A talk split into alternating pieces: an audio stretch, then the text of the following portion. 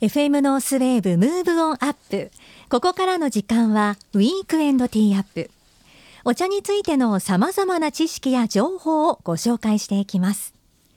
昭和8年創業の老舗日本茶専門店玉翠園の専務取締役で日本茶インストラクターの玉木幸男さんにお茶の種類や入れ方お茶の効能や歴史についてさらには日本文化や食の話題とさまざまな日本茶の魅力をご紹介していただきます。玉木さん今週もよろしくお願いします。はい今週もよろしくお願いします。もう先週もね。先週だいぶ脱線しちゃったわよね。桜ちゃんの話に行っちゃって脱線脱線だよね。雪もやパフェのねお話をしても内容ぎゅっと詰め込んでお話ししていただきまして、でやはりねこの時期ちょっと玉木さんにねお伺いしていきたいのが、うん、新茶についてなんですけど、ね、今年は早いからだいぶ出てきた。もうだいぶいっぱい並んで店頭にも並ぶようになってきましたね。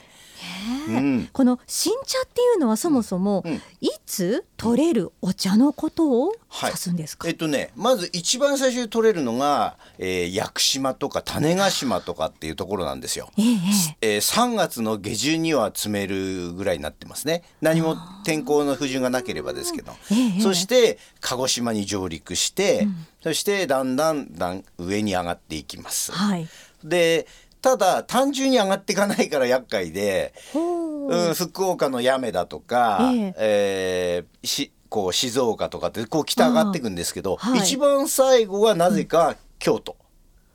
もう戻るんですね。戻る。北上してまたえ？ー、って思うでしょ？なんで京都に戻るかっていうと、うん、これは実はちょっと歴史的な問題もあるし、えー、京都がまず寒いってことなんですよ。盆地で寒いんです。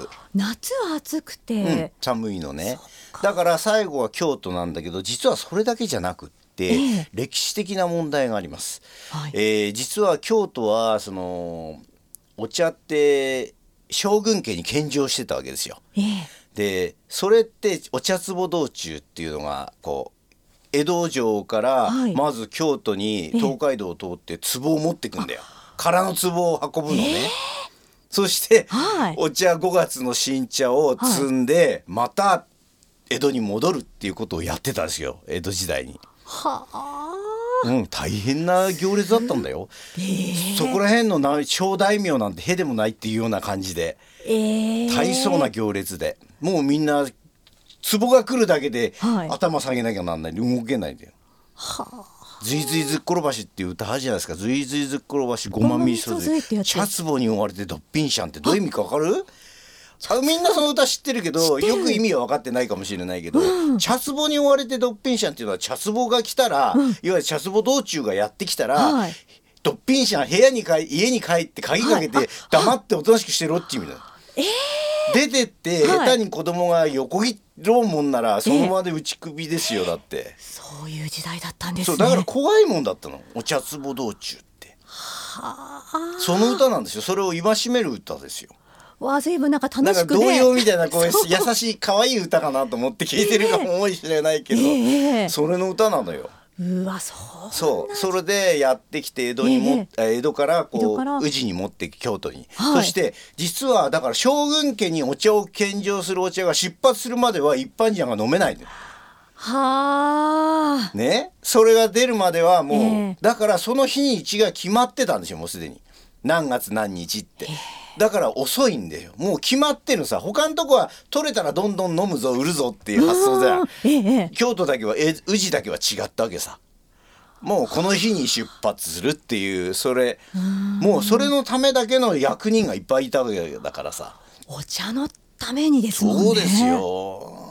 どれだけそのお茶が本当に重宝されていたかっていうことですね。茶壺道中が来たら、はい、本当に大きい大名でも避けなくちゃなんないんだよ。もう人乗ってないんだよそのカゴの中には壺が乗ってるのにさ、ね、避けるんだよ他の大名は。なんだかすごい時代ですね。ね想像すると。まあそれが新茶、まあ新茶の定義ってね、えー、いう話に戻るよ。まだすぐ脱線しちゃうからダメなんだけどさ。でねお茶ってまずさっき言ったように南から取れるんだけど、はい、今度はあと何回詰めるかってお話なんだけど、うん、基本的には3回ぐらい積みます。普通静岡あたりは。三回。一つの畑から3回摘む。静岡で言えばはい。5月に摘むのが一番最初のお茶。うーん。それが新茶。新茶。はい。で6月7月ってずっと1か月に一遍ぐらい詰める。どんどん伸びてくる。そうですよね。摘んだところからまた新しい芽が出てきて。でただ地域によってはもう2番目しか摘まないっていうふうに決めてるとこもあります。八女とかそうです。福岡の八女とか。でどうしてかっていうと、えーはい。三だんだん摘む回数が多ければ、はい。栄養分少なくなってくるわけじゃないですか。芽は伸びるんだけど1枚の葉っぱにたまる栄養分が少なくなるので、えー。2回で止めることによって、はい。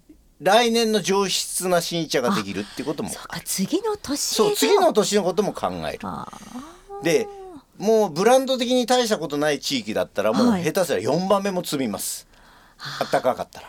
そうなるとでそれがドリンクメーカーに行きます。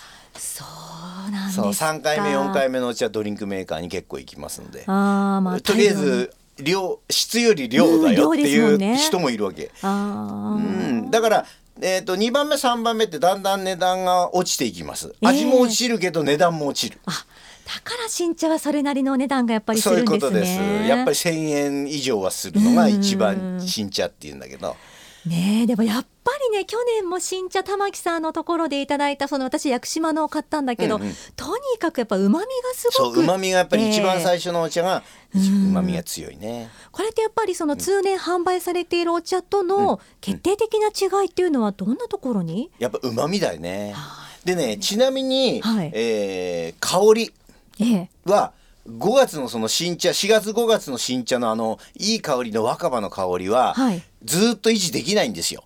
1年間。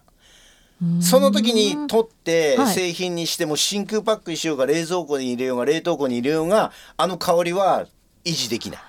やっぱりその時だけなんですね。そう。だから新茶大切にみんなわーってす我は先にって言って飲むのはそれなの。やっぱり維持できるのは3ヶ月4ヶ月ぐらいかなじゃあちびちび楽し長くうん。楽しむそうよりなのそうなの。だもやっぱり、から新茶だよって言ってわざわざうん大量買いして冷蔵庫に入れといても、はい。後になってその香りは維持されてないかあらーどうしてかっていうと、そうなんだはい。後期成分の問題があって、ええ。青バールコールという揮発性の後期成分が多いんですよ。でそれ飛んじゃうんですよ。ええ。揮発性だから。あはい。だからいくら真空パックしてもそれは抜けちゃう、あーそううんなん。ただうまみは維持されるだから5月の一番茶をずっと新茶をずっとか僕らはたくさん買いたい買って、ええ。それを冷蔵庫や冷凍庫に入れて保存しておいて商売に使います、うーん。ただいい香りは維持できないよってこと。じゃあやっぱりその香りも合わせて一緒に味わえるっていうのは新茶の季節。そういうことですね。なんですはい。ね。これ大体こう新茶って呼べるっていうのはじゃあいつぐらいまはい、で、基本的には6月か7月ぐらいまでを言います。じゃあその後なんて呼ぶかっていうと、はい一番茶って言います。同じものなんですよだから。あですよね一番にそう一とってるから番茶っていう表現は通年使う言葉です。で5月6月7月ぐらいまでのものを新茶って言い方します。大体じゃあ3ヶ月ぐらいそうだから7月過ぎたらもう、はいこれ一番茶ですよって今まで新茶ですよって言ってたのが、うん。急に新一番茶ですよに変わります。じゃあ同じ茶葉で同じ状態でも言い方が変わる。変わる。じゃあこれはもうお茶屋さんのその業界の中ではそういそうものなんですね。だってそうしないといつまでも新茶って言ってたら、まあね。12月でも来年の4月でも新茶になっちゃうじゃないですか。なんだか不思議なねずっと新茶ってなっちゃいますもんね。そういうことです。はい。そうなんですか。いやー。じゃあねその、うん。ちょっと最後にね、その新茶うんの入れ方っていうのは、通年販売されているお茶とうん。うん。何かこう違うところとか気をつけたらいいところってありますか、実はね香りを楽しみたい時は、はい。普段より10度ぐらい上げた方がいいんだよ。あげた要は湯気が立方った方が香りを感じるので、普段例えば70度で入れなさいっていうお茶があったとします。はい。その時は逆に80度にする。えだいぶ変わるんですか？じゃあ香りが。うん、10度高いと香りをすごく感じます。へえ、うん、それはでも新茶に限らず、はい。香りを感じたい人は、はい。普段よりちょっとじ高めの温度で入れた方が香りがいいです。それは別に新茶っていうよりもそういはい。う香りを重視する方はええちょっと高めに入れた方が。うん、あー。じゃあその旨味とか新茶ならではの味を楽しもうっていう場合は、そうだね。ベストははい。やっぱり80度85度ぐらいかな。新茶の時は。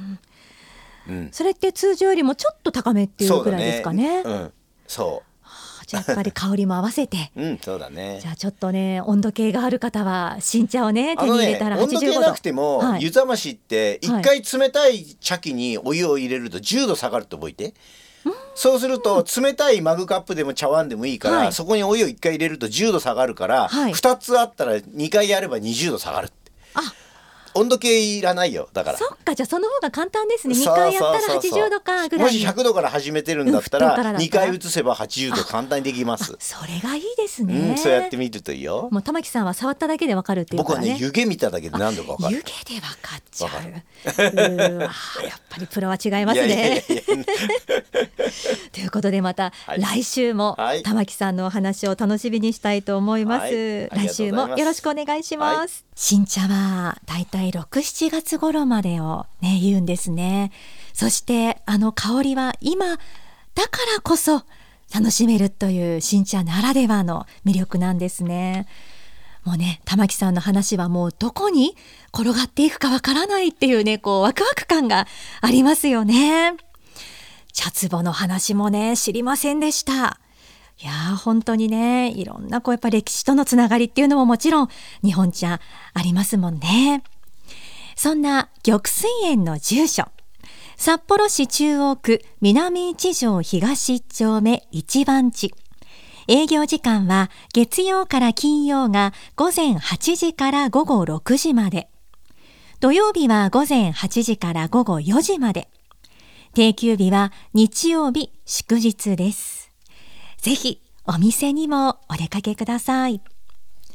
私はね、先週番組終わりでまた玉水園さんにお邪魔して、プレゼント用に新茶、もう屋久島の新茶美味しかったので、去年も今年も美味しいということでしたから、新茶を買って、それぞれあの両親にね、プレゼントで送りました。